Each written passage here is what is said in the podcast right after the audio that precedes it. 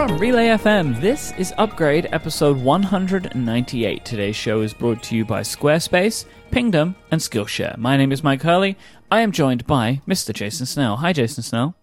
Hello, Mr. Mike Hurley. How are you? I am very well, sir, and I have a hashtag Snell Talk question for you that comes from Daniel this week. And Daniel wants to know, Jason, are you going to watch much or any of the World Cup? Mike, do you know what the World Cup is? It's the World Cup of football. It's happening right now. Yes. Yes.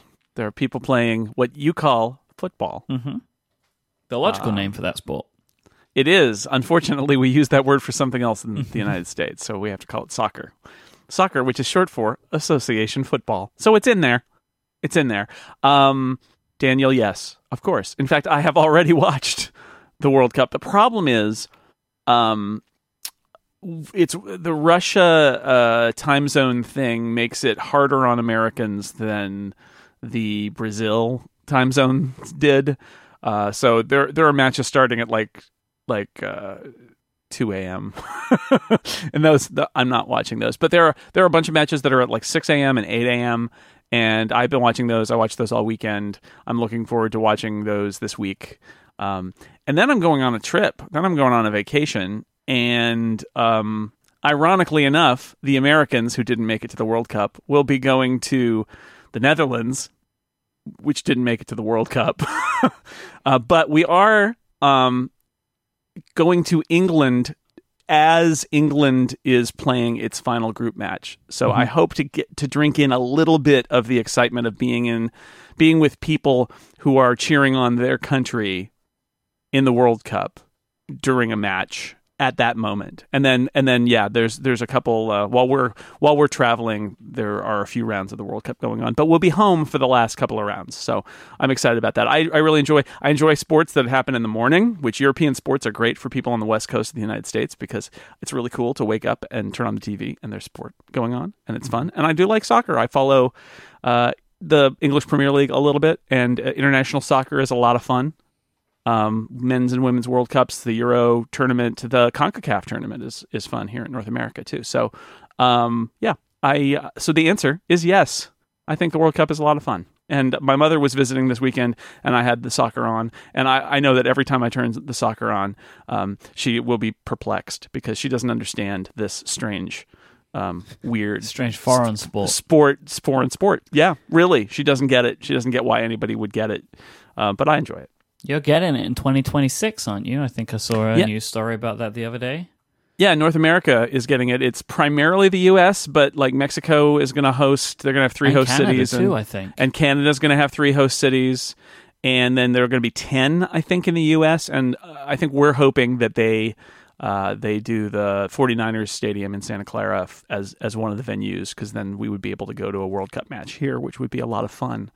Um, they'll be in L.A., they'll be in New York, of course, but there are a bunch of other cities that they're that they're going to put in that list, and they haven't decided yet. So that would be fun. That would be that would be a great time to see a you know a random pool match between two random countries. It would still be a lot of fun.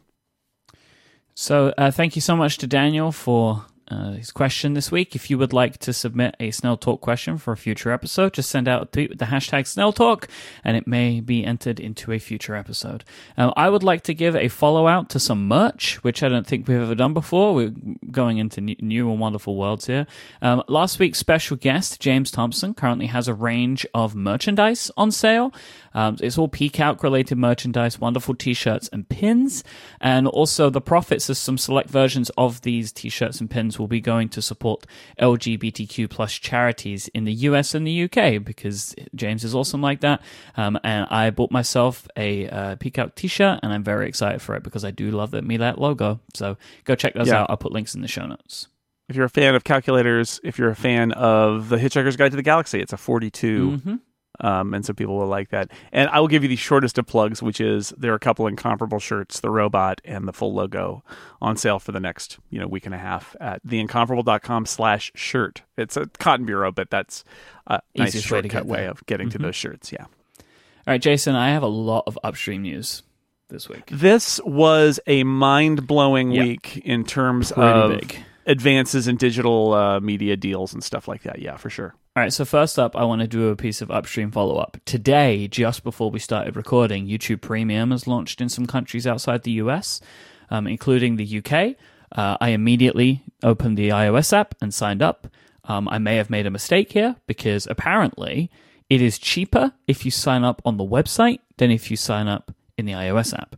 Uh, YouTube are adding an Apple tax onto that, which again is one of those things where that is quite clearly against app review guidelines. But what can Apple do? Uh, mm. Right? It's YouTube. What are you going to do? There is a. I'm currently on a three month free trial, which seems very aggressive as a trial period. Three months, but huh. hey ho, uh, that gives me enough time, I guess, to switch over to paying just YouTube directly at some point because maybe I've made a mistake using uh, signing up via the uh, App Store.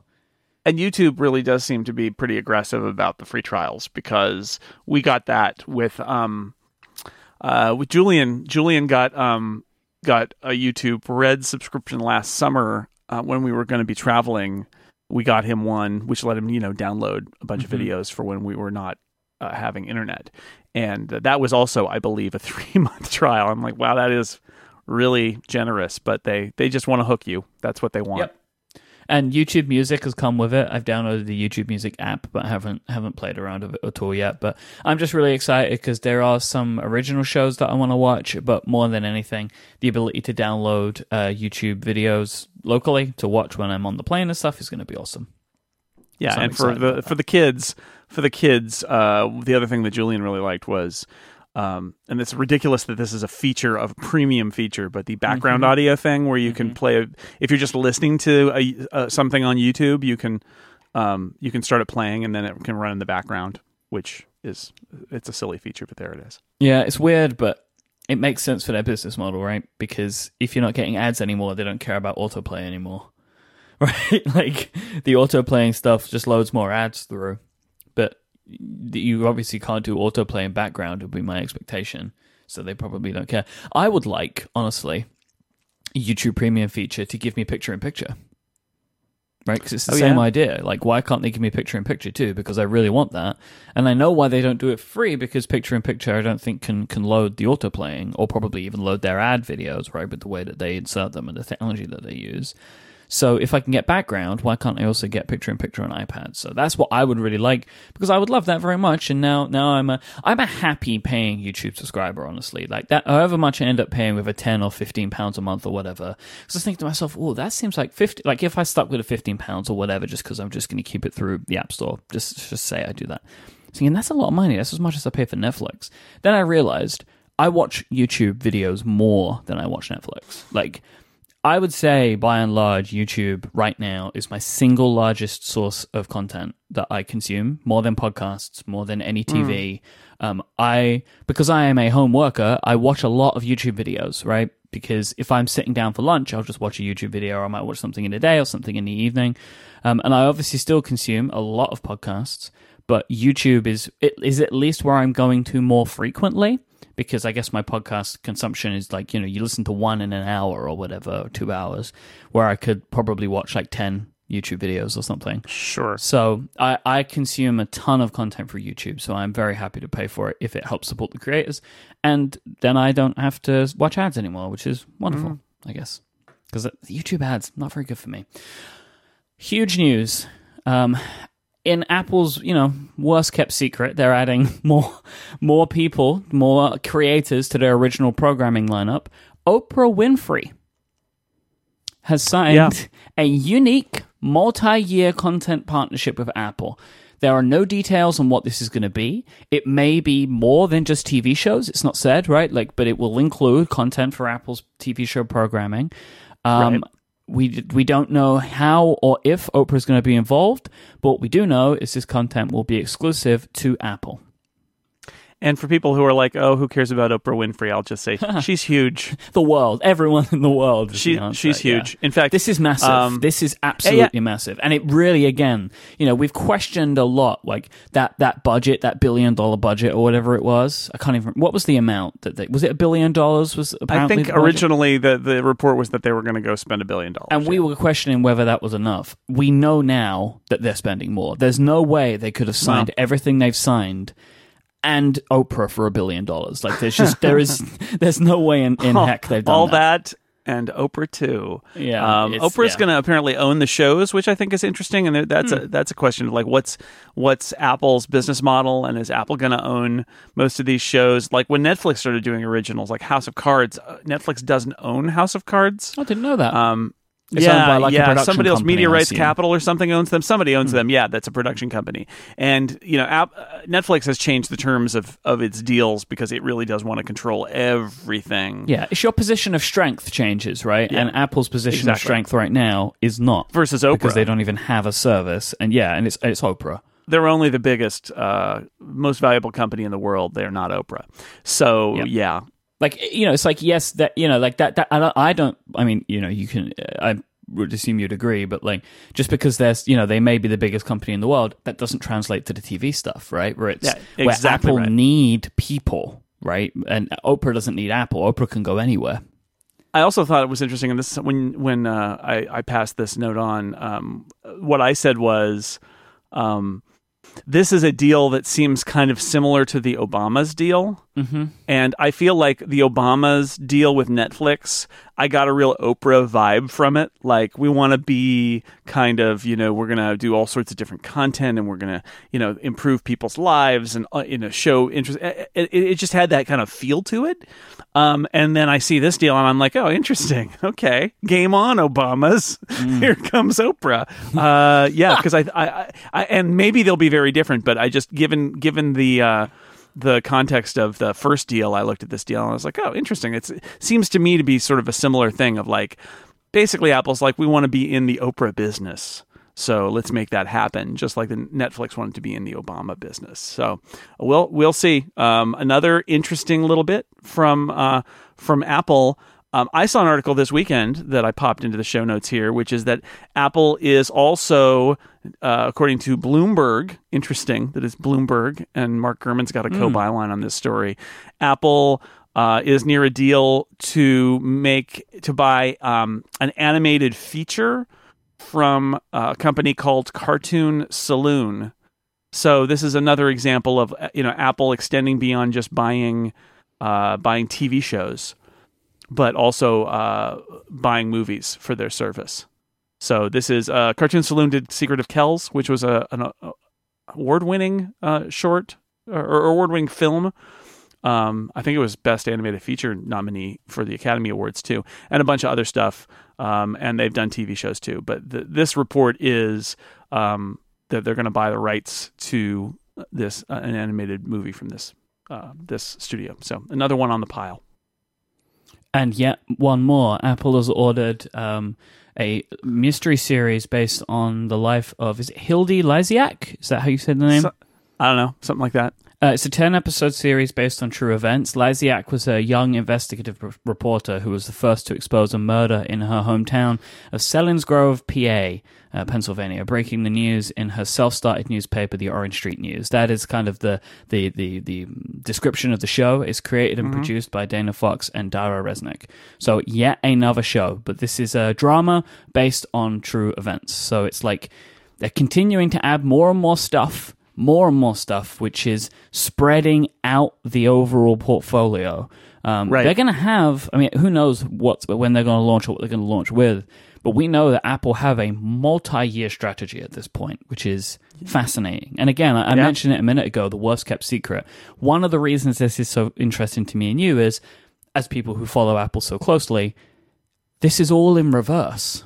We're finding out all of the details about the content before Apple has said a word about it. But there's nothing they Right. can do because this they are in an industry that they cannot control. So by and large, they seem to be conforming with the way that industry moves, where the trade publications get the information and they're just giving that out there. Even though if you went and asked Apple today, if you if you were able to get an interview with with Phil Schiller and asked him, "Are you doing a TV service?" he would just you know, he'd be like, I don't know what you're talking about, right? Like it, it would be this kind of weird thing. It's like we have nothing to say about that. But even though it's very clear that they're doing it, but yeah, it's really it continues to be very very interesting, and and I'm assuming September that we find out details about this. I feel like they can't let it keep going on past the end of this year. Uh, I think they can. I, I think Yeah. this September would be a perfectly fine time to do it, but I think they could do it next next summer Hmm. too. I guess I guess it all depends on how long it takes to put stuff together, right? Yeah. When we started talking about this, I think what I said was fall 2018, we might hear about it. Mm-hmm. But um, it yeah, we'll see. I don't know how far along all of these things are, but um, because I would imagine here's the thing: I would imagine that they won't announce this until it's ready to go, like with, Yeah, with content. Yeah, this will be a thing that will appear basically immediately. Will be my expectation as well. Yeah, and there'll be shows, and Mhm. you know they'll drop with a first collection of shows, um, and a free trial probably, and that'll be that'll be how they go out the door. Um, and ha- you know, I think the nuances of how they roll it out are kind of fascinating. Do you put out the first seasons of a bunch of these shows? Do you choose specific shows? Do you do just a, a, a half season or something like that? So you really kind of hook people, and then and then make them want to keep paying. It- there's a lot of uh, a lot of questions about how they roll this out and of course that's the part that is still shrouded in mystery we hear from people all the time by the way who say oh it's just rumors i i, I had this every time i uh, i talk about tv and apple um, on Twitter, especially, people are like, "Oh, it's just rumors," and carpool karaoke's dumb. This isn't rumors, and yes, carpool karaoke was dumb, but that's not the same thing. Because in the entertainment business, the leaks happen from uh, from a different supply chain, I guess. And you know, these are reputable sources. I mean, this was Bloomberg, and it was kind of a weird report. These don't one, even but- feel like leaks. Like, ignore that Bloomberg thing. But if it comes, if our links are coming from the Hollywood Reporter and Variety, they're done. Like the deals. Yeah, they're done deals. Yeah, Done Th- deals. These aren't. This isn't like 9to5Mac and MacRumors saying like, oh, we think the iPhone's going to have this or this. Like this. This is a very different industry. Right, because here's the thing: if you think that there's such a thing as a movie or a TV show that can suddenly be released with a surprise like an Apple product, um, no, it's not possible. It can't happen. Even when we talked about the Cloverfield paradox and the Super Bowl, like everybody knew that that movie was being made. The, the the fact that it got that title and was released the the same day on the Super Bowl day, that was a surprise. Well, But, like that that even the- got reported on 24 hours before. Like that, it Right. wasn't a complete surprise. Right. But my point is that the the existence of that film not a surprise. that that film had been kicking around for a while and everybody knew what it was and what the deals were and who was making it and who was in it. And that that is not a secret. So um, I mean, or think of something like Star Wars or Marvel, where they will keep some secrets. There's some secrets they can keep, but like the existence of another Avengers movie next year is not a secret. The title is a secret. The, the existence of another Star Wars movie next year, not a secret. The title is a secret. Plot details are a secret. You know, maybe some of the casting is a secret. Most of the casting isn't. This is Hollywood. So anyway, Apple's playing that game now. So instead, Apple's controlling what it can control, which is what is the service? What does it cost? How do they market it? How are they going to roll it out? All of that is still to play for and is uh, fascinating, but we're not there yet. They're still making the deals. In a quick update on what is happening with Fox, Comcast have made their deal public. It is a $65 billion all cash deal. Disney's was $52.4 billion. We still In now stock. in stock, yes, not even not in cash, and it's arguable, right, which is more valuable. There are there are arguments on both sides. Um, we'll now wait for that investor meeting in July to hopefully get some answer as to what's going to happen to Fox. Yeah, Fox is going to have a, a shareholder meeting and try to decide what uh, what they're going to do. The board thinks the Disney deal is better because it's a better fit for the product, and Disney is a good company to be in business with, and so getting Yep. Disney stock is a good deal for the shareholders. That said, Disney's probably going to have to sweeten their offer because Yep. um, a thirteen billion dollar gap in offer is not nothing. No. Um, but but it is it is interesting. Like, how will the re- the the shareholders react to that, and how will Disney will Disney sweeten its offer? Will Comcast step f- up further? Uh, we'll see next month. That's a stay tuned one. There, that's I'm I'm looking forward to that one. Amazon have secured the rights to 20 UK Premier League matches for three years starting in 2019. This, This is was- what you were talking about the other day about about Amazon trying to get into the live sports in the UK. Yeah, and this, I mean, we were, and we spoke about the rumor of this a long time ago. It, it was Yeah. like BT were trying to get it too. Um, 10 of these games will be over public holiday periods, like Boxing Day is going to be one of them. This is a huge deal. So, Amazon have got a small amount of the games, but they are picking very particular games.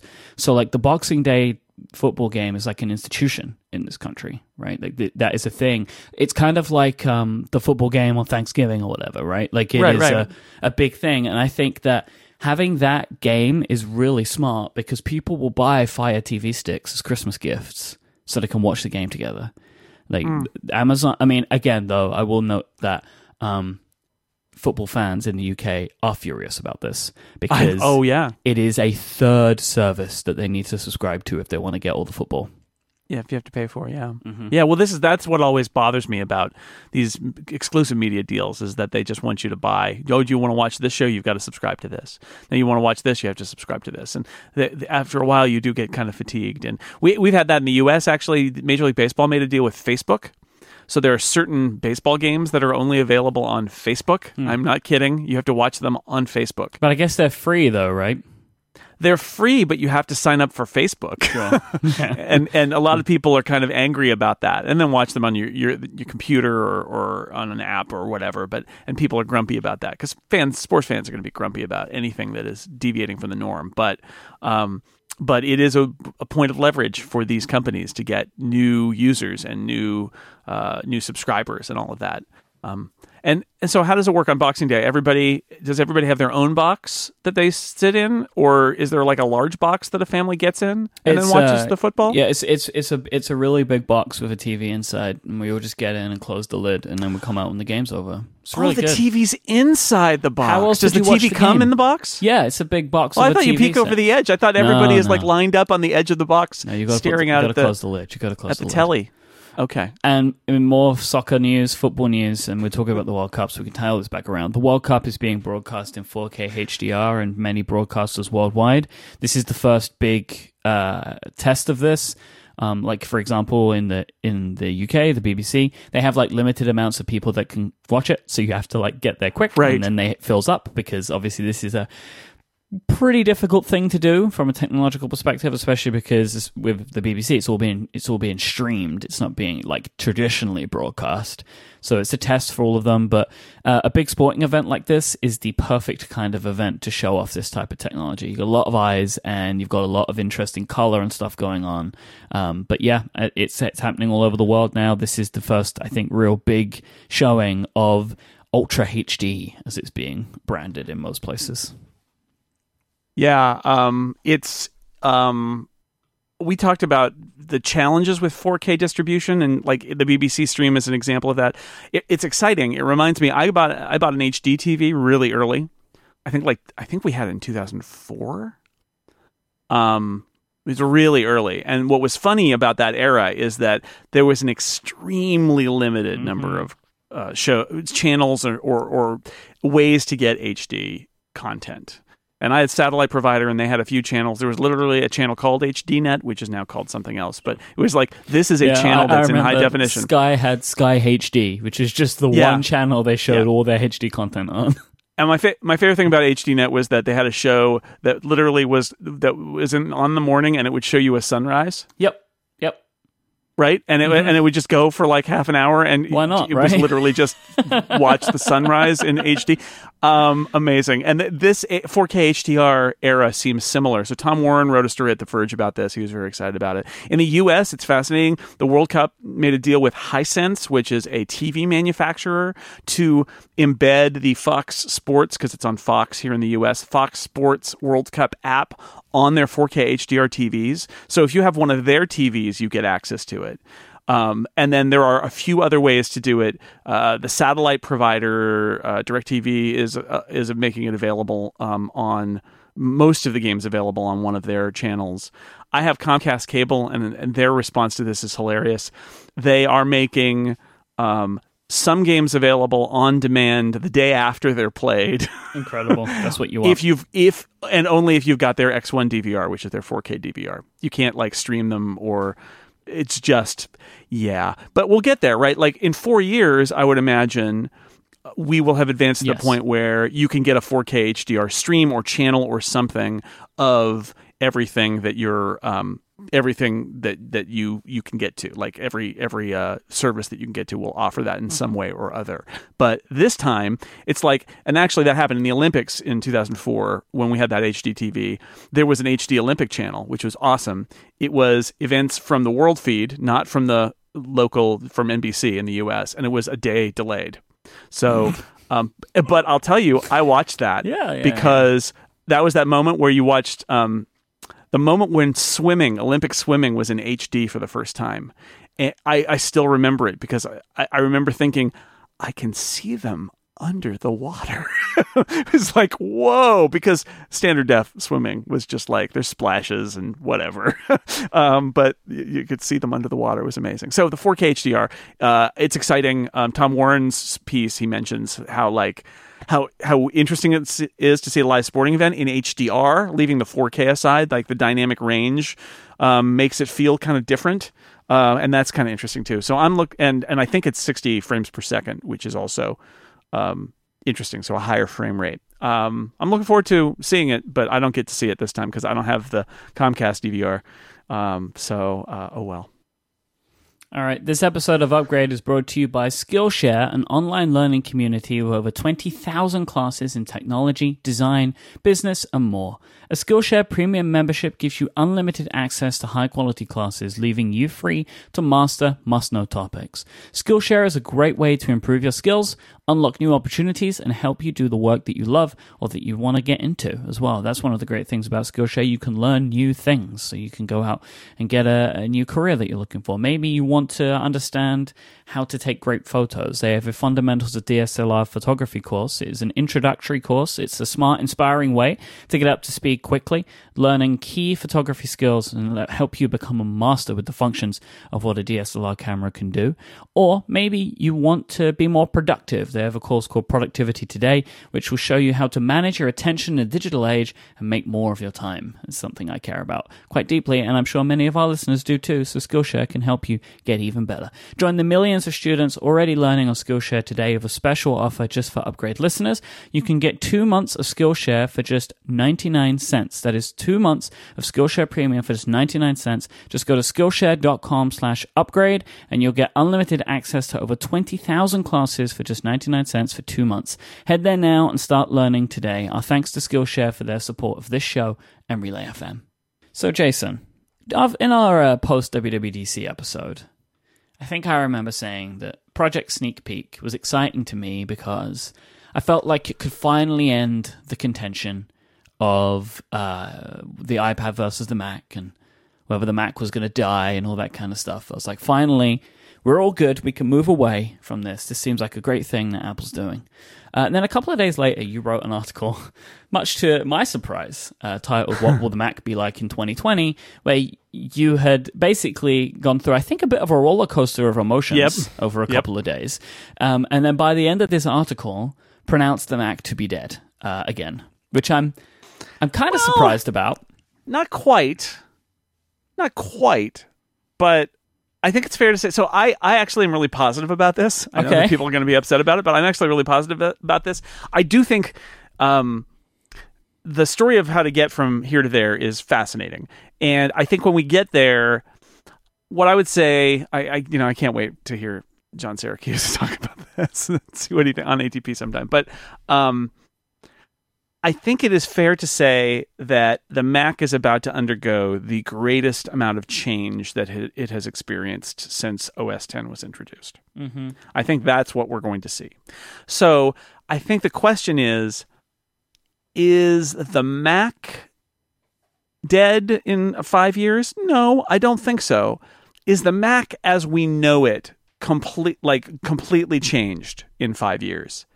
I think maybe yes. I think maybe that is the thing is that we're entering a period that potentially is going to have dramatic change for the Mac, maybe for iOS too, because I think that's the uh, an untold part of this, especially the iPad.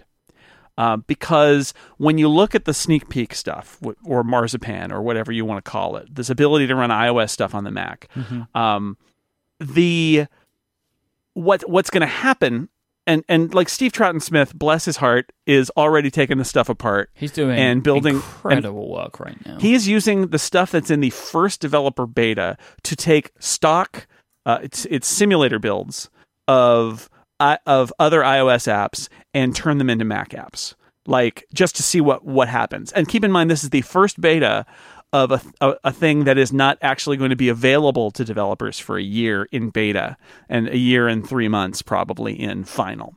And so he's looking at the earliest days of this, which means if stuff doesn't work, it's like this is beta and it's not for you. and we got a year until the developer beta. So he's just trying to figure out what's there and how it works. And he's doing some amazing work um, I also want to reference, we'll put it in the show notes, a nice piece by uh, Becky Hansmeyer uh, that is a, a, it's technical, but it's really good about um, what is going on with iOS as well, and the idea that perhaps um, we're in uh, in next time iOS 13 and the next version of macOS, we may be in for kind of a visual refresh. This like that would bring dark mode. There would be some other things that would be potentially shared between the two operating systems in terms of um, design uh, functionality. I think she makes some very good points. It's um, it's a good piece, mm-hmm. and I look at these pieces and I start to think, okay, well this is this is what may be going on here. Is that we're going to enter a period where um, we're going to get an influx of apps for the Mac. But more than that, there's going to be an influx of apps on the Mac, and they're going to be modified like Apple has done so that they also look different on the iPad. There's a possibility that uh, as a part of this process, like how do you do multi window support for these apps? Because the apps that Apple chose for this round don't really do that. Um, they're all sort of single window. But um, there are some thoughts. I, I, think Steve has had these thoughts, and, and I think Becky's piece touches on it too, of the idea that what may be coming is kind of an overhaul that is like let lets iOS apps on the iPad have multiple windows that are probably tabs yeah, and I, uh, not I, tabs, floating yeah. windows. So there'll, there'll, be tabs on iOS, but there'll be windows on on on the Mac right they'd be able sense. to instantiate that differently mm-hmm. they could be tabbed or windowed on the mac and they'd be tabbed on ios like how finder is you know like you can tab finder yeah. like it would look exactly like or safari yeah. is, a, is a great example safari i think is a good example on ios as well and then on the iphone they wouldn't be that way they'd be in a stack probably mm-hmm. because that's how safari on the iphone does it yep. and so that's this is a case that you and i have talked about where um, although you know we're talking about the future of the mac it's like the ipad kind of comes along for the ride because like if you've got this ios uh, originated software, but you want to make it good on the Mac. We, you and I both think like there's a real opportunity here to also kind of extend that work and have it make good iPad apps. And Apple is the first example here where they've taken apps that weren't even, they didn't even bother putting on the iPad. Mm-hmm. And now they can put them there. And if you extend that to having kind of the concept of windowing um, or tabbing, eh, then it gets even more kind of rich and interesting.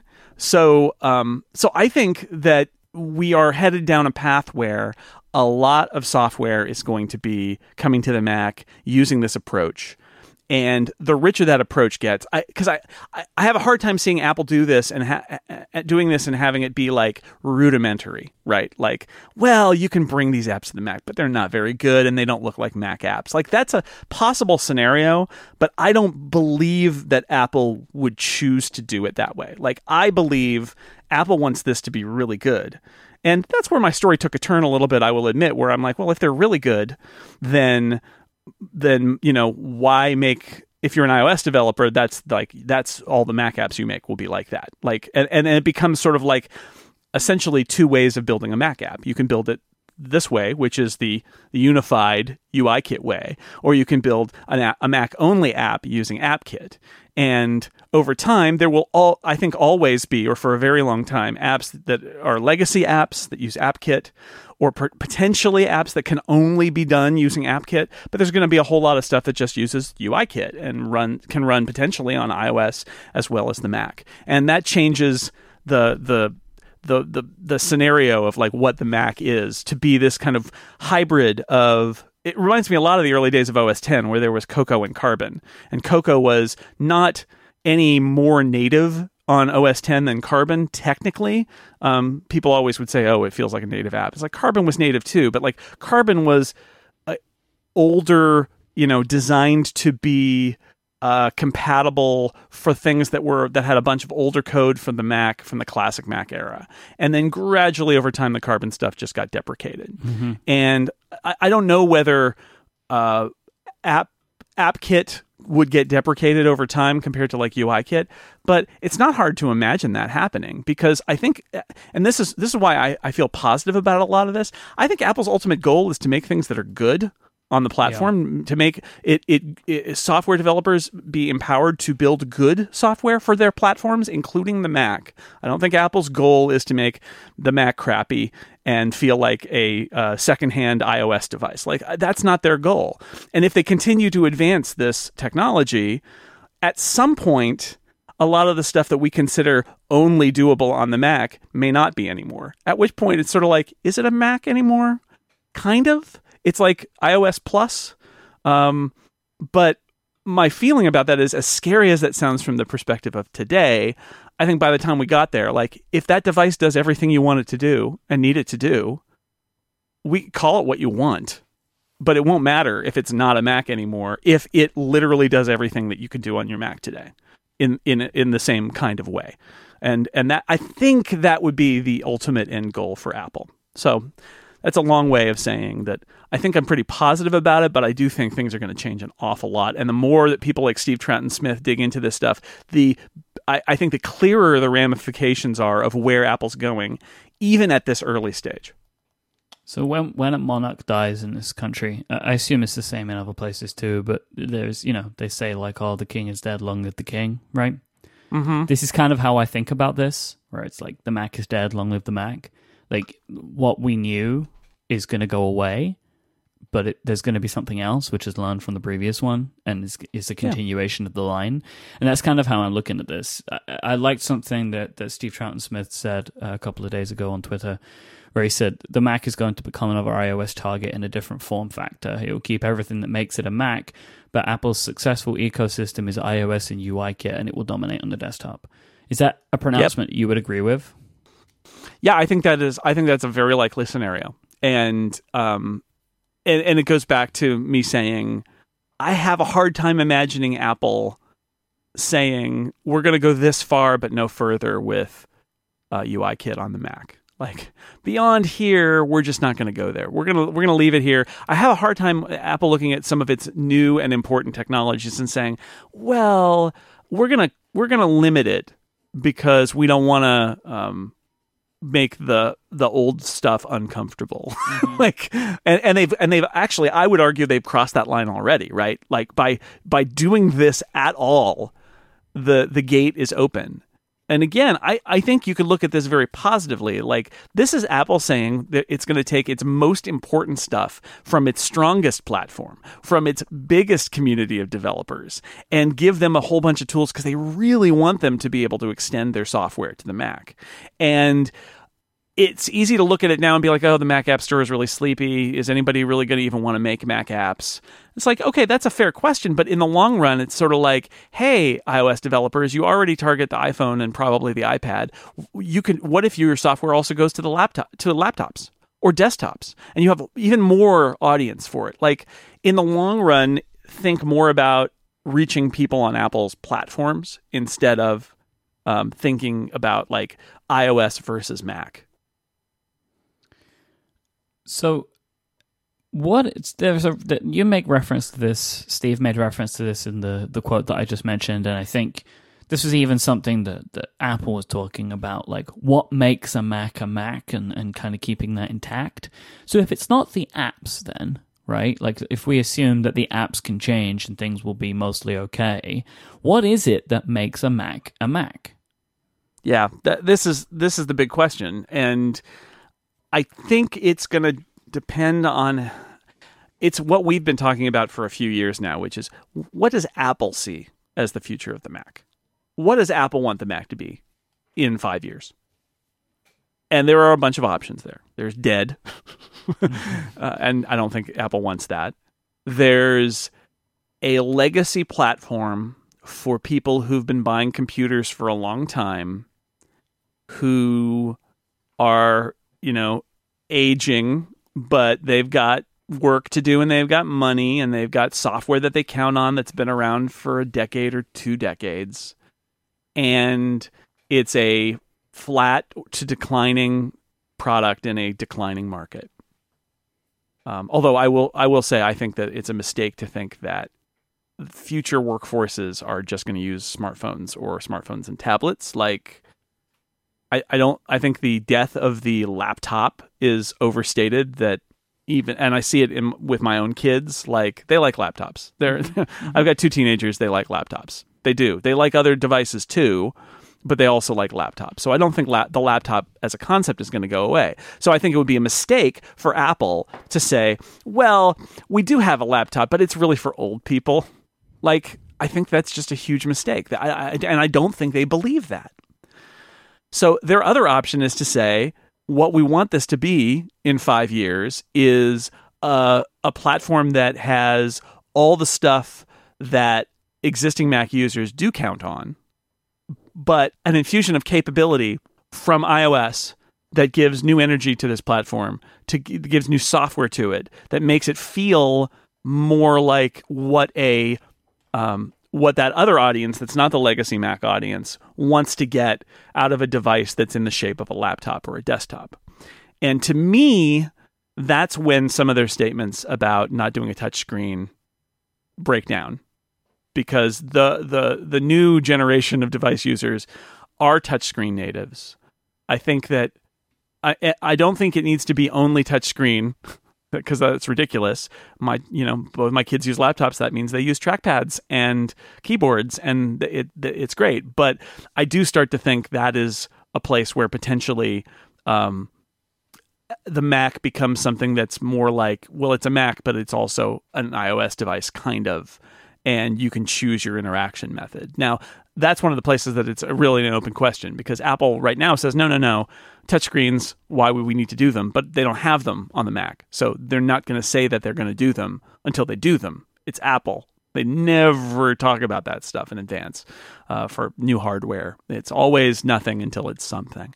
But um, but I, I'd like to believe that that is what Apple's committed to in terms of the Mac is how does Apple get from here where they've got this one platform that's new and thriving and growing and incredibly popular. And then they've got this other pr- platform that is good and has been around a long time, but has, you know, is not able to tap into the advantages of that other platform. Whereas you look at somebody like Microsoft, and because they don't have a successful um, smartphone platform, they they're just you know pushing ahead. They have no other alternative but to to create this single unified windows with all of this stuff. Apple has this trickier challenge. It's a good problem to have to have ios but it's a trickier challenge of how do they get these things to kind of like become more cohesive?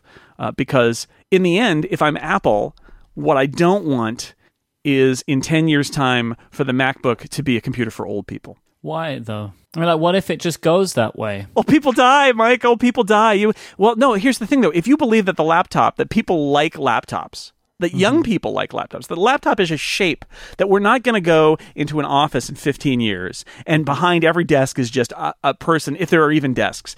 Offices don't even have desks anymore in this scenario. They're just people in chairs drifting around an office building somewhere and they all just have smartphones and that's the workplace. It's like, I kind of don't believe that that's the case. Yeah. I think it'll be different. I think that, that we make assumptions about work that will change mm-hmm. and we will be surprised in the next 10 or 15 years, 20 years. All, you know, there are always going to be surprises. But what I don't believe is that um, all of a sudden everybody's going to say laptops are pointless. Um, we're just going to use tablets in the workplace from now on. It's like you know people Right. do.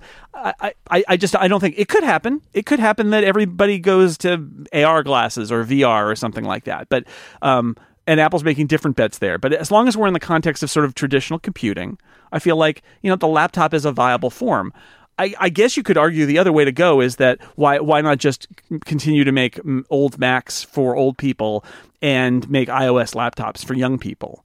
And they could do that, but it seems like maybe they're not going to do that. I think this direction suggests that they're going to try to infuse iOS into the Mac instead of um, having them be separate. And and some of the statements made at WWDC about how like what is the Mac? Like the Mac is on a laptop. It's like all right, well if if iOS is not on a laptop, then how do you make a laptop that gets all the goodness of iOS but is still not uh, is still a Mac? And that seems to be the direction they're heading. But I think ultimately, like what you don't want at app if you're Apple, is to end up with this huge class of computing devices that you used to be really the you know one of the best or the best at that you've basically written off, even though they still exist and people use them.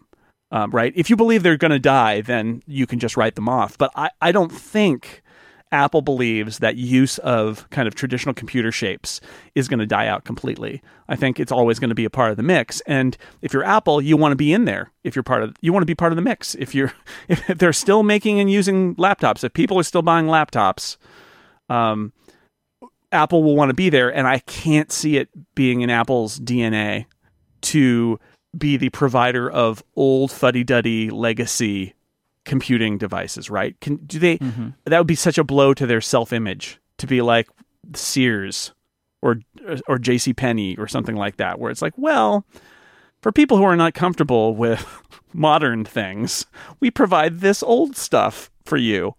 Um, I just don't think Apple would do that. So, do you think that the Mac, so like the MacBook, the iMac, is just going to become the name of a form factor, like the iPad is the name of a form factor for iOS?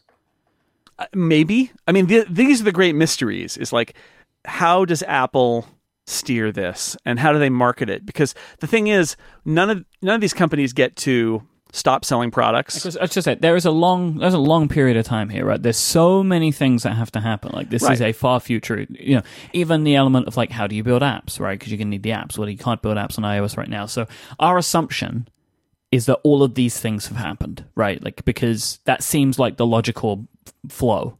and they have to stay in business, right? So that's the idea that um, it's it you can build the bridge a lot faster and a lot cheaper if you can just shut it down and tear it down and then build a new bridge. Yeah. But there's traffic every day, and the traffic has to go through, so you can't do that. So it costs a lot more money and takes a lot more time because you need to keep the traffic going. And that's that's the same thing here. Is that they need to still sell MacBooks. Like Apple may have known for years and still knows where they're going with the Mac, and that it's going to be a very different product in five years than it is today. But the fact is, they need to sell you laptops today and tomorrow and next year, right? They, they, they need to keep doing that. And so they're not going to, they can't just shut it all down and then bring in a new thing and figure it out. They, they kind of have to build the transition in it, and it's harder. So we're talking about hardware, right? This is this is a, a conversation we're having right now, and I think a lot of the current issues that that uh, Mac fans have are based around the fact that we seem to be slowing down on hardware again. Like it, it seemed like things have gotten better, maybe, but they're slowing down again. So my question is, where has all the hardware gone? And we can talk about that after we take our next break. So this episode is brought to you by Pingdom. The reason Pingdom are awesome, because we think they're very awesome, is because they help keep your sites and the sites you love, including Relay FM site, online. Because Pingdom monitor your site so you don't have to. They give you real time feedback so you know exactly what's going on at all times. Because things break on the internet all the time. Pingdom detects around 13 million outages a month. That is more than 400,000 outages every single day. Regardless of the size of website you have, you could be managing just your own blog or a complete infrastructure. No matter what it is, it's super important to monitor availability and performance because if you put something on the internet, you want it to be on the internet. So you don't want your site to be down. You don't want that. and you want to know about it as soon as possible. You don't want to have to find out that there's something wrong with your website because somebody sends you a tweet or an email. That's why you need Pingdom. You just give them the URL that you want to monitor. They take care of the rest and they'll alert you however you want to be alerted. Go to pingdom.com slash relayfm right now for a 14 day free trial with no credit card required. Then when you sign up, use the code upgrade at checkout to get a massive 30% off your first invoice. Our thanks to Pingdom for their support of this show and Relay FM. So uh, Joe Steele in the chat room has has cottoned on to me having "Where have all the cowboys gone?" in my head for the last three days. Uh-huh. Because as soon as I wrote that line, "Where has all the hardware gone?" that's been in my head constantly. But I liked it. I thought it was funny. Um, so that's what I'm going to ask you because there has been there's been quite a bit of renewed angst about Mac hardware over the last couple of weeks. So I feel like after WWDC, for the days after WWDC, I wasn't hearing anybody really talk about this. The fact that they didn't do anything with the Mac. They kind of nobody that I was talking to seemed concerned about it. Obviously, we knew it didn't happen, right? There was no bumps of any kind. No one was expecting to get Mac Pro stuff. The iMac Pro, is as good as it is, um, but I think a lot of people, we it was a draft pick of ours, was expecting at least some chip changes in the MacBook Pro, but nothing happened, and it seemed like it was quiet.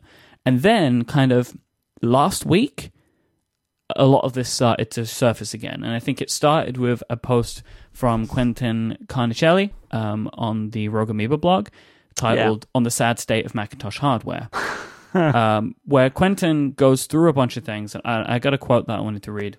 I want to see if you feel the way, the same way.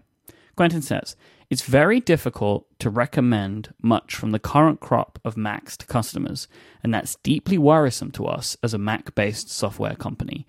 Do you feel the same way that right now it is difficult to recommend Macs to people? Let me tell you, I am being bombarded by parents asking me about laptops for their kids for school in the fall. Okay. Especially since the, we had a bunch of graduations, and people sometimes will do that. They'll buy a, a computer for their kid on their way uh, when they graduate, and it's to take to college or whatever. And it's been tough because my answer has basically been we don't know when the next Apple laptops have come out. These have, are a year old. You know, you might want to wait if you can. And that's a tough it's a tough situation to be in. And of course, we also have these other issues like the, uh, the the like the Mac Mini being out there and being kind of untouched. And there's these questions that a lot of us who follow this stuff closely have about like, are they going to make adjustments to the keyboard?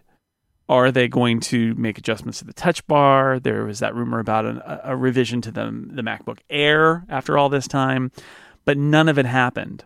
And so, like, if you want to buy a laptop now, it's this really weird position, or or all sorts of different Apple products of sort of where are they, where where are they, um, and it brings to mind something that you and I talked about last year when Apple did update the laptops because they did the the MacBook Pro update like nine months, ten months after they had released them Mm-hmm. initially. And at the time, you know, what we were talking about is what is Apple's commitment to its users on the Mac, especially pro users, to keep Macs refreshed at a decent pace with the Intel processor advances. And we talked about that they had that big gap that felt like maybe they got stuck between Intel chip versions. They decided not to do a speed bump based on an Intel chip revision and wait for the next one. Yeah, and, and they the made next the one wrong got decision. delayed Yeah. and they made the wrong decision. So what we talked about last year was Apple is in they've committed, they've said they're committed and that they love Mac users and they, they care about their pro users, but they need to walk the walk. They need to actually show that. And they did that one update pretty fast in less than a year. And now it's been a year.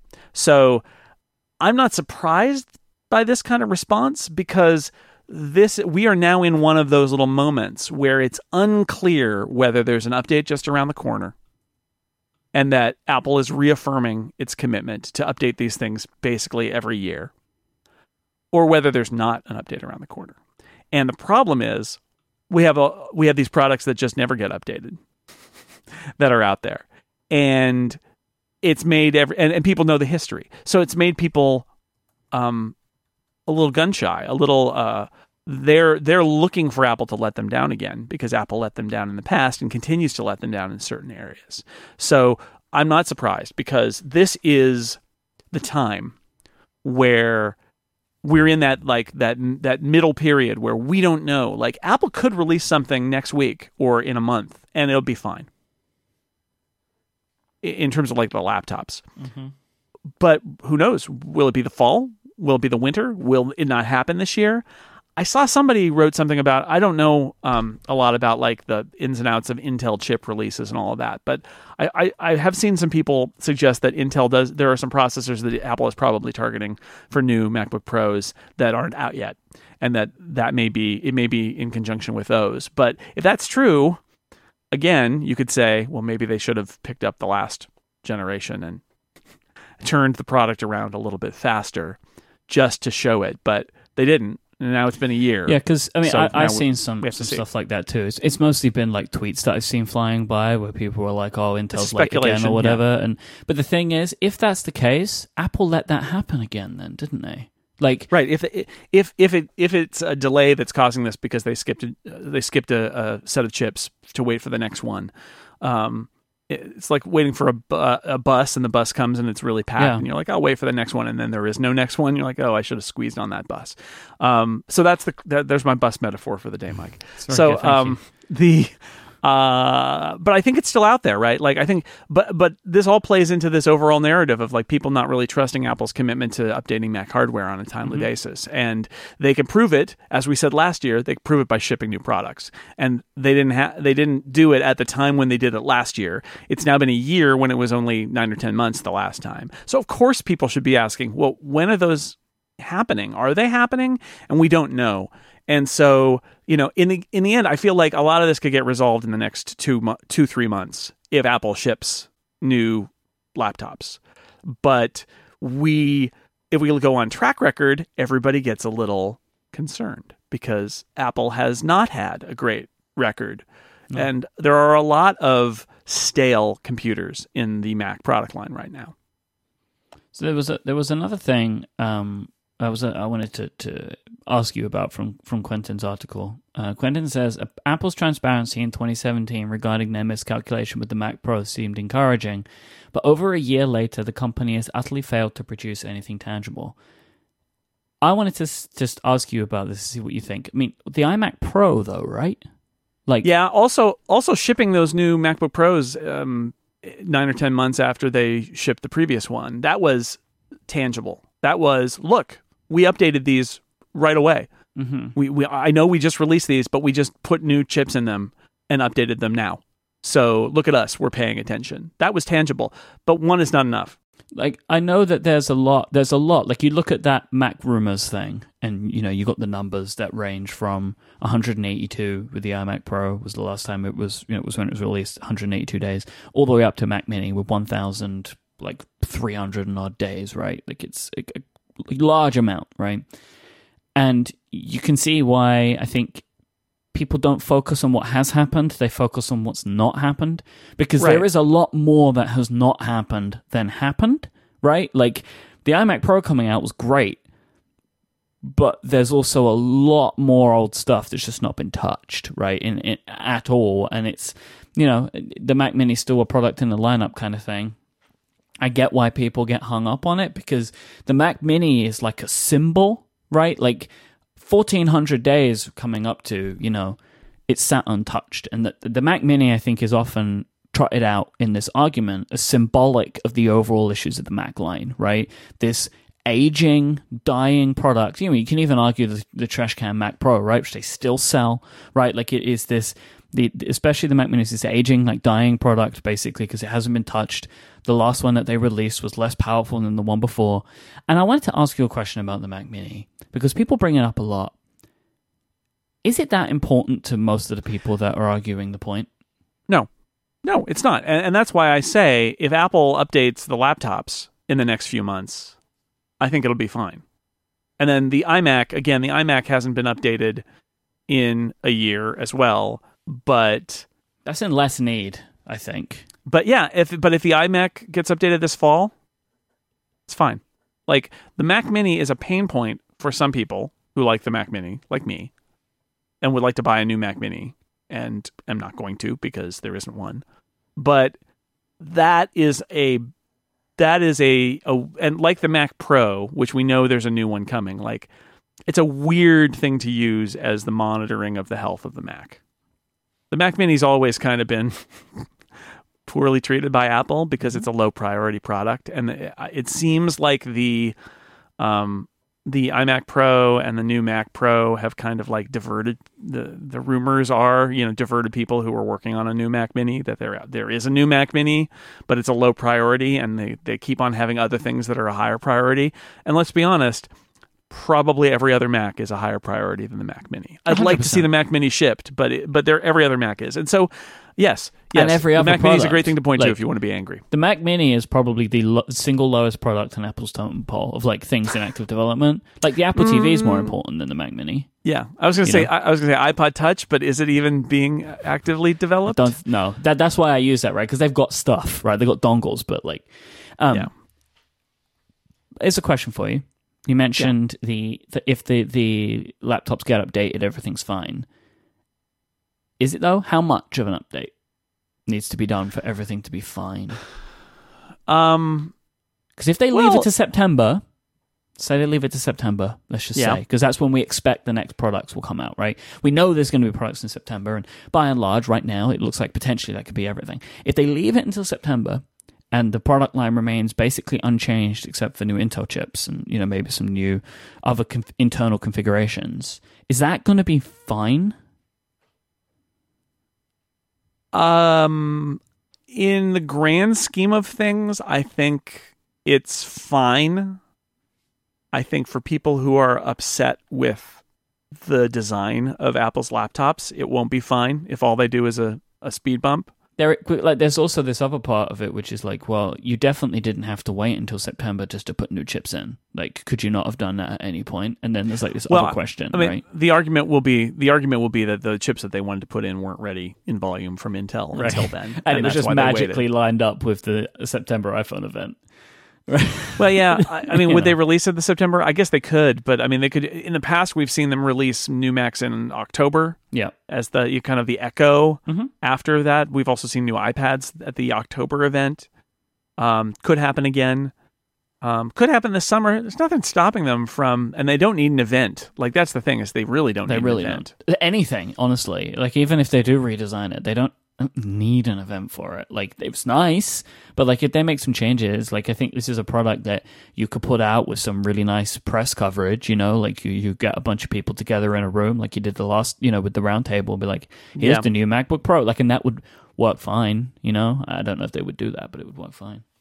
Yeah, they could also do a little event. They own their event space. They could do a Yep. they could do a little Nothing's event. Although my guess is that they would do it after the iPhone event and not this summer. yeah. Only Yeah, because silence before now. Like, only because the iPhone event is the most important thing Mm-hmm. for them, and so having another event distracting them between now and then. But they they have all sorts of new PR strategies where they roll things out in all sorts of strange and weird ways, and it's entirely possible that they could just seed new laptops to a bunch of people, and um, under an embargo.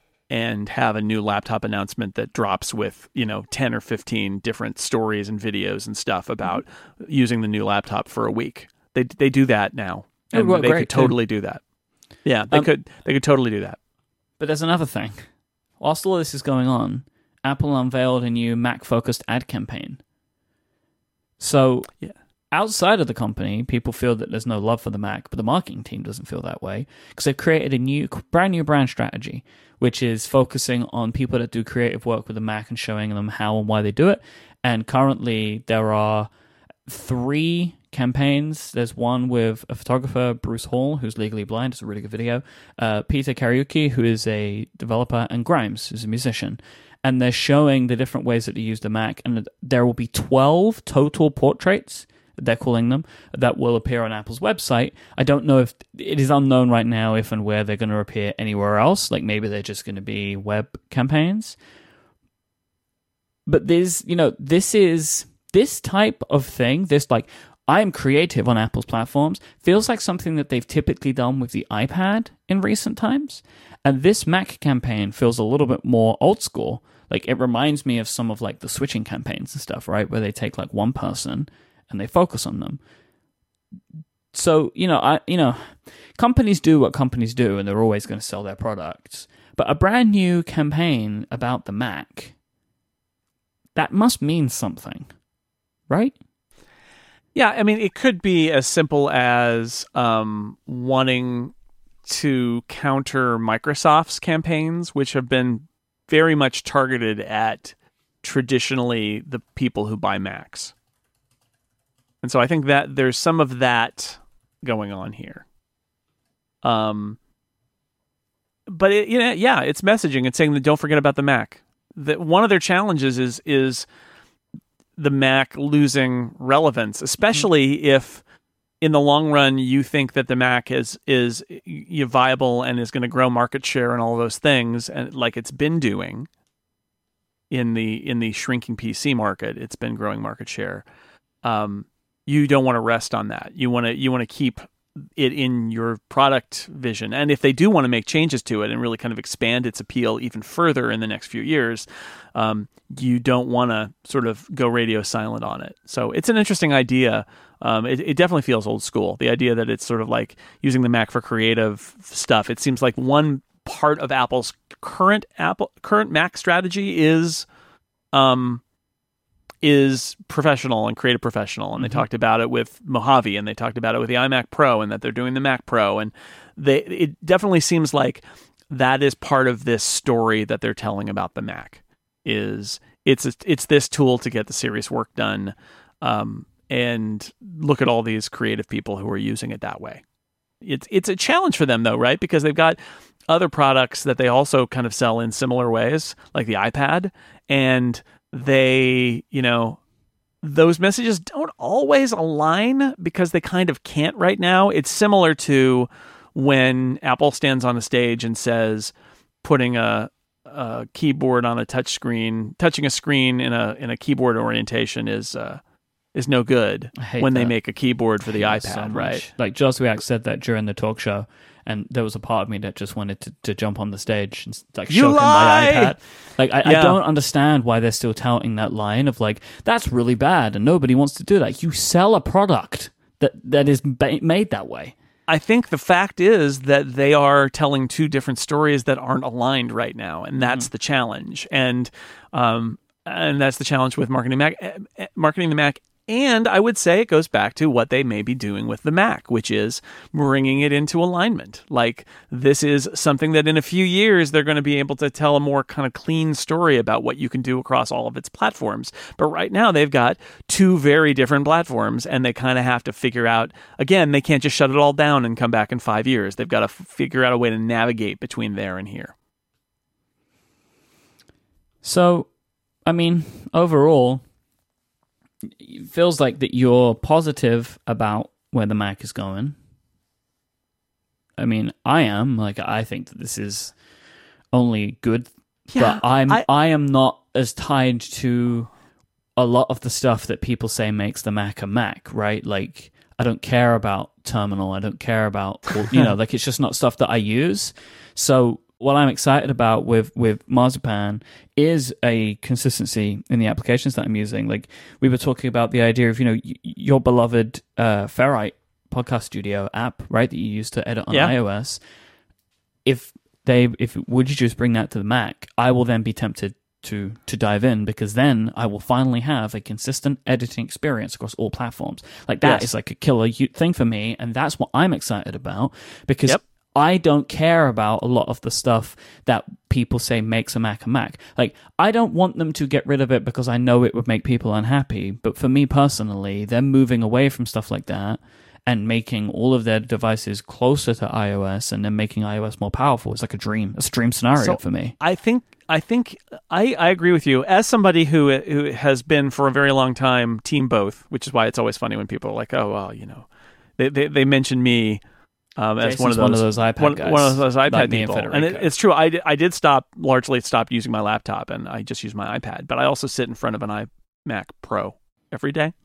I this five thousand dollar computer that I bought in December, um, and I have all sorts of things. I do use the terminal. I do run shell scripts. I do all sorts of things that are computery things, and I miss it on the iPad. Some of that stuff I have to. I do have to do things that um, are weird and different in order to accomplish things that are fairly easy on the Mac, which is, by the way, part of my thought process about why um, it's inevitable that iOS becomes more powerful because I don't see a scenario where Apple is like, yeah, we could make iOS more powerful, but mm, we're not going to bother.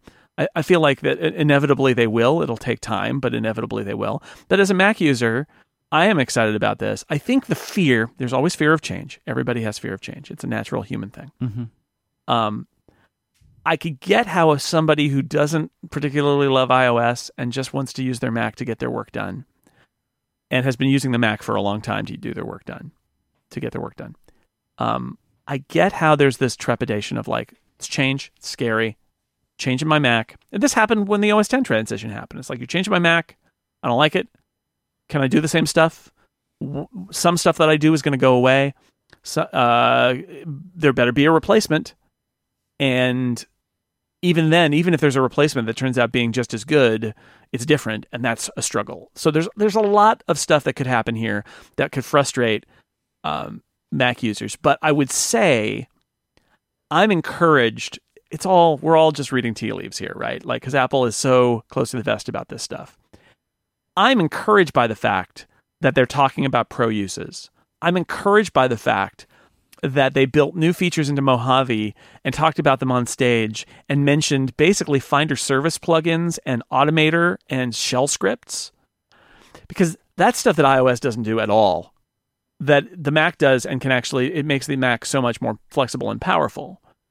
And if Apple is mentioning that stuff and building features that kind of build on top of that stuff in the Mac, in Mac OS, it encourages me that the way they're thinking about the Mac is that it is going to bring along all that stuff that they currently can't do on iOS and maybe won't do on iOS. Some of that may just be as simple as there's never going to be a command line on iOS because we have to lock it down because cause security.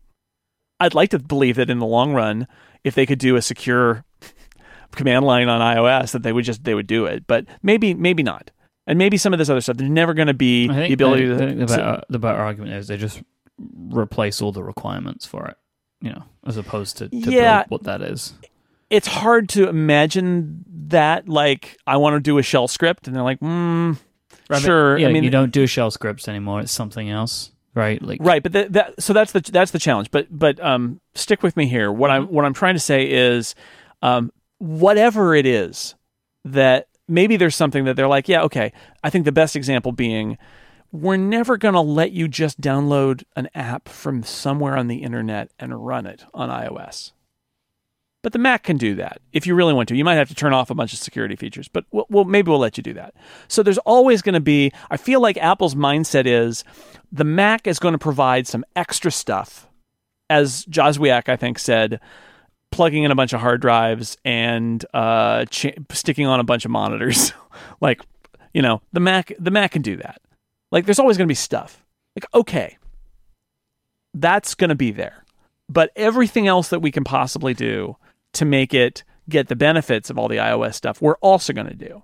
And so there's change, and that's scary. But I'm optimistic now that what Apple's not going to do is just sort of steamroll the Mac until it's just iOS. I don't think that's what they're doing, and that's why when they say in in you know 50 foot high letters, no, we're not merging iOS and Mac. I think that's what they mean. I think what they mean is they're going to make the Mac a lot more like iOS and have software sourced from iOS. But they want to preserve this extra layer of stuff that iOS is not engineered to do.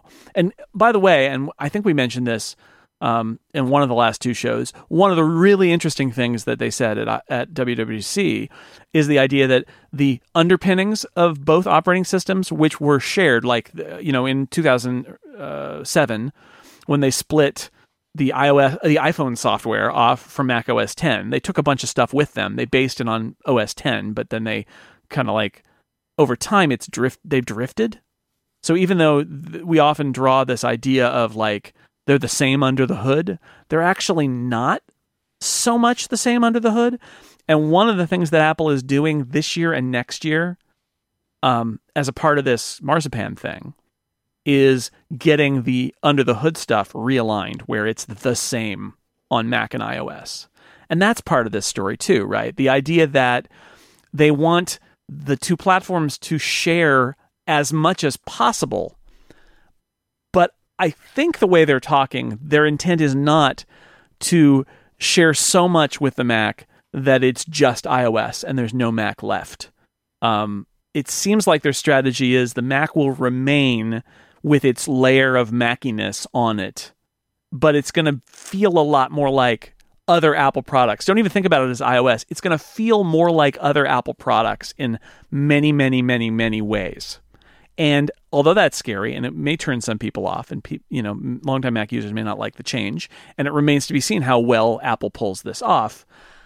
I like to believe that the end goal is not to just squish the Mac out of existence, uh, unless Apple gets to the point with iOS that it feels like literally everything that it that the Mac is providing that iOS isn't has been um, has been checked off as being now being available in iOS.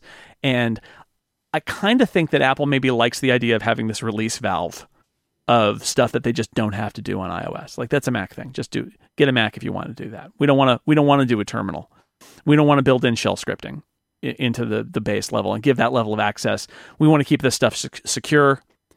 Um, the Mac is going to be more secure than it is now, but it's going to be a little less secure than iOS, and we're okay with that. Go get a Mac for that. I think maybe they're comfortable with that idea that that not only differentiates the Mac from iOS, but it also gives them that outlet of we do offer computers that do that. They're over there.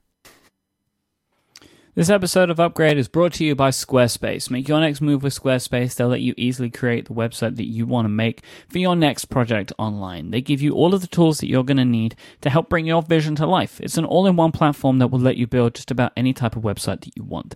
Squarespace has all of the functionality that you need. You can build online stores, you can build sites for your business, sites for a blog. Maybe you want to create a website for, to show off your artwork. Squarespace has all of the tools that you're going to need. They have beautiful award winning templates that you can customize to help you kind of make things look exactly the way that you want. If you need any help with anything, they have a 24 7 customer support team, and they even let you quickly and easily grab a unique domain name as well. Squarespace is an all in one platform. There's nothing to install, there's nothing to patch or upgrade. They take care of all of those things so you don't have to. And this is why I've used Squarespace for so many projects over the years. I have a bunch of things running there now just because they make it so easy. I don't have to worry about any of the under the hood stuff. I can just get what I need online to be online. So you can sign up for a trial today. There's no credit card required. Just go to squarespace.com slash upgrade and you can check it out. But when you do decide to sign up for a plan, their plans start at just $12 a month and you can use the code upgrade to get 10% off your first purchase of a website or domain and show your support for this show. Once again, that's squarespace.com slash upgrade and then the code upgrade to get 10% off your first purchase. Our thanks to Squarespace for their continued support of this show. Squarespace, make your next move, make your next website. So I have some hashtag ask upgrade questions sent in by the upgradians out there. And the first one comes from Rye. Rye has said, I've been getting a lot of spam phone calls to my cell phone recently. They often use caller ID spoofing to look like numbers in my area. Can you recommend any apps to help deal with this? Uh, no, I don't know if I can. One of the challenges is there are anti spam services that you can get, but they have a hard time. The reason that they now spoof the caller ID to make it look like it's coming from your prefix is specifically to make it hard for you, for the blockers to block that stuff. Because they're basically, they could be posing as real people near you. Mm-hmm. And uh, and that makes it hard. I haven't looked at the at the spam blocking software um, for phone calls on iOS in a while now. I used Bug Me Not for a while. Um, was it Bug Me Not? I forget what it was called. What was it called, Mike? Do you remember? Can't remember. I, I don't know, man. I use something Spam. called Truecaller, but I'm mostly unhappy with it. So I'm I'm open to taking recommendations. Um, but yeah, that's that's one that I use. But I've been seeing an increase here as well. They oh, Nomo Nomorobo. Bl- Nomorobo was an old was a, Nomorobo is the one that I used. But again, I think this is the challenge: is that the those spammers are wily, and uh, so I don't have a surefire recommendation for Rye. Um, I, I think it might be worth investigating those blocker apps. Um, I've just taken to blocking those numbers anyway, even though they might be local people. I don't care. I just want them to go away. But the problem is they randomize it and they come back. Yeah, I have a liberal use of the block contact feature or block caller feature in iOS, but that's like a whack a mole situation, right? You're only going to get rid of that one number, but they'll just use another number or it'll be a different one. So I'm open to taking any recommendations as well, but I have used Truecaller. It's okay, but I don't really like it very much. Um, Steve has asked, I heard Jason reference Electron last week, and I've heard a few other podcasts do the same. What is Electron, and what does it do? Um, Electron is a framework that lets uh, you write desktop apps using web technologies. So basically, you're using um, something called Node, which is a JavaScript runtime for the back end of the software and you're using Chromium, which is basically the Chrome browser engine for the front end. Um, so there are lots of different apps that are written in this. So basically, you're writing um, you're writing apps in um, web technologies instead of desktop app technologies. And the knock on Chrome or on Electron is that it uses a lot of memory and they're slow and they don't feel entirely native because they're really just kind of web pages running in a browser or in an app window. Um, and other people say they're fine, right? I mean, that like there's there there definitely if you talk to a, a, Mac app developer, they will probably say all the things that are bad about uh, about Electron apps on the Mac. But um, that's a, a, a, debate I don't want to get into right now, other than to say that it is a way to use web technologies to build something and then deploy it across platforms too, because the web technologies are cross platform. So you build that Electron app and you can put it out on Windows, put it out on Mac, and uh, probably put it out on uh, on Chrome OS too, because it's just web technologies. My feeling on it is it might not be the best, but at least it means that the app can be on the platform because otherwise it might not be. Right? Exactly. I think a lot of the Electron apps that you use wouldn't exist on the platform that you use it on if they couldn't make the Electron app. And so my hope, and like many, is that you that the that a lot of these companies will move to the UIKit versions of their apps because they're probably going to run better than the Electron apps because UIKit will be native to the Mac as well. So that that's kind of why Electron keeps being brought up because people don't like it, and hopefully there is this uh, UIKit future well, we know it's there, but hopefully companies like Slack, for example, use their iPad app instead of an Electron Mac app, when by and large they look pretty much the same anyway, right? Like the iPad yeah. app and the Mac app, they may as well be the same app. So I would like to see um, them move that stuff because why not? Well, the, the, the Slack iOS app's not that great anyway, but what do you expect? I yeah. mean, this is what happens when companies get so big. Their apps get bad. this is what happens. Um, Jimmy wants to know do you think screen time will come to macOS? Hmm. I don't, because no one's talking about laptop addiction. This product exists because smartphone addiction uh, is considered a problem, and iOS uh, iPad gets it because it's iOS. Um, I, I don't imagine this feature coming to the Mac, honestly, because I just think it's a different, considered mostly to be a different use case. Um, and, and I don't think that, that people are concerned about how much they're spending time on Instagram in a web browser. I don't think that that is what the focus is on. Yeah. Luke has asked, considering jumping into the Apple Watch, is there any particular model or band that you recommend? What do you think, Mike? I don't want to talk about this right now. Uh, I'm I'm going to leave it to you to recommend. Mm.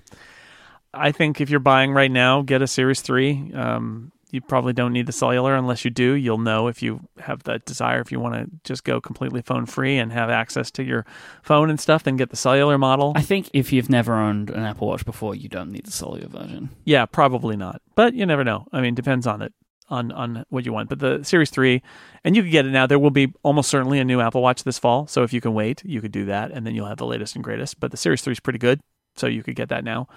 I think band is absolutely well it'll come with a band so you'll have one band to try when you buy it and uh, it's a personal feeling like i know people who swear by the um the the what is it the nylon sport band i love the sport loop, loop. the sport, sport loop. loop. is my favorite band i like the sport yeah. loop a lot and i don't um i don't really like it I don't like it feels kind of cheap and lousy to me. Um, and that's just a personal preference.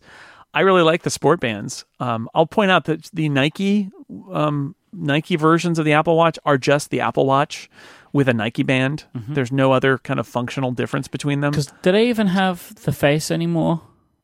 I think they do, Okay. but it doesn't. It doesn't matter. No, It- so what what I would say is, um, if you like the look of the Nike sport bands, which have the little holes and stuff in them, you could get one of those too. But I think the sport bands are good. Yeah, they they still have exclusive Nike watch faces. Yeah. So if they Yeah, speak whatever. to you, fine.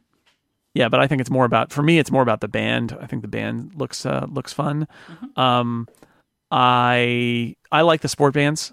I think they're actually much to my shock. They they feel really good. Um, I do have a leather band. It's fine. Um, but I, I would start with the one that comes with your watch, which will probably be the sport band. And um, if you're thinking about a more expensive band, maybe start maybe by the sport band with your watch, and then consider if you like it or if you want to maybe go buy a, a more expensive band after that. Yep. Sport loops do also come with the watches too. I recommend the sport loop. You Yes. know what? I actually think you should do, as this goes for anyone, Apple still do the try ons in store. Just go to the store and try on the bands. Like, I really think Yeah, that it- the Apple Watch is a product that is best bought in an Apple store because you can go in and you can talk to someone and they'll bring out the thing and you can try on all the different band types and Yeah. see the colors of the watch and that kind of stuff. Even the size, because you might think you want the 42, but the 38 might be better on you, right? So I recommend still going in. That was a that was a really good experience when they were doing them before you could buy them. Remember, like when it first came out, you, you could go in and try them on, and then you could go and order. And I'm really pleased that I did that because I had some very different opinions than what I expected I would feel. Like I really liked the sport band, and I thought I wouldn't. Um, so I would recommend still going in and taking advantage of the try on if that's possible for you to do. If not, get the cheapest one you can with a band that you think look cool and see if you like it. And if you don't, you probably understand what you do and don't like and can look at their other bands and, and make some decisions. I don't necessarily recommend going down to really expensive routes like the leathers and stuff because the cheaper ones, they have lots of great options like the sport band, the sport loop, and the nylon band. They're all really good in different ways. And I bet you'd find one of those three that you'd be really happy with. Yeah, and it is a very much a personal preference thing because Mike's Yep. gonna like the band that I don't like, and uh, that's just that's fine because everybody's got a different feel, and you will know. Like for me, the Sport Loop, I put it on, I was like, oh no, like I just I just knew I didn't like it. Turns out I did want to talk about it right now. But I knew Yeah. what you were angling towards, and I wasn't going to answer that You- question. You waited in there. JRN523 asks our final question today. I have an aging 2012 15 inch MacBook Pro that still works, but is becoming increasingly slower. It often freezes and stuff like that. Buying a new computer is not in my budget right now, so I'm wondering do you have any suggestions on ways that I can improve its performance? Oh boy. Um I the first thing that comes to mind um well make first off make sure that you if you can put more RAM in it that might not hurt. Um but the first thing that comes to mind is replacing the hard drive. Yep. With an SSD, right? Is what you're And ideally yeah with an SSD. And and that's some money but less money than a new computer. and it's less money than it used to be. They're not as expensive anymore. It's not. It's not Yeah. crazy, crazy. but um, the biggest uh, pain on a lot of these computers is that the spinning hard drive is slow. Mm-hmm. And an, as somebody who I, I did put an SSD in an old MacBook Pro, um, and it made a huge difference. So I, I think that's the thing you should look at is do you know how, what is required to get into that computer and replace it, and either you get either do it yourself or get a local Mac kind of technician to to do that and install an SSD in there because I think that would help a lot. Yeah, I agree. I mean, also, uh, you know, try some things about making sure you have a lot, you have enough disk space, that kind of stuff. Like it might help a little bit, but really, hardware is going to be your biggest, uh, your biggest jump. And you can make some some decent changes and make that thing feel like new. Like if you have a spinning disk in there, like upgrading to an SSD, you're going to put a lot of life back in that computer. Like it's going to feel real good. It's it's going to feel real good. All right. If you have any questions you would like us to answer at the end of the show, just send out a tweet with the hashtag AskUpgrade, and you'll be picked for a later episode. Thank you to all of our upgradians who have done that, and we would love some more questions. So please send those in. If you want to find our show notes for this week, relay.fm slash upgrade slash one nine eight is the best place to do that. You can find Jason's, or actually the best place is in the app that you're currently listening to, but another place to do that is on the web.